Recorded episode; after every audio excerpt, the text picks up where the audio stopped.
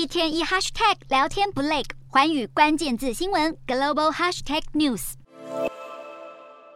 看起来总是新奇点子很多的马斯克，这回大概是踢到铁板了。在国际社会纷纷谴责俄罗斯在乌东四周举行的公投既违法又不道德的时候，他老兄在推特上提出了自己的四点建议和认知，还呼吁大家来投票表态。首先是在联合国监督下重新举办乌东四周公投，其次是克里米亚本来就是俄罗斯的领土，送给乌克兰是苏联共产党第一书记赫鲁雪夫的错误。第三，克里米亚的水源供应应该被保障。最后是乌克兰要保持中立。这四个建言一出，当场轰动推特。乌克兰政要和挺乌克兰的网友们也做出强烈反应。立陶宛总统瑙塞达试着跟马斯克说道理，如果有人偷了特斯拉的车轮，这不代表他们就合法拥有车轮或是整辆特斯拉。乌克兰总统泽伦斯基也在推特上举行了投票，询问追随者喜欢支持乌克兰的马斯克，还是支持俄罗斯的马斯克。不过反应最强烈的大概要算是乌克兰驻德国大使梅利尼克了，他直接叫马斯克去。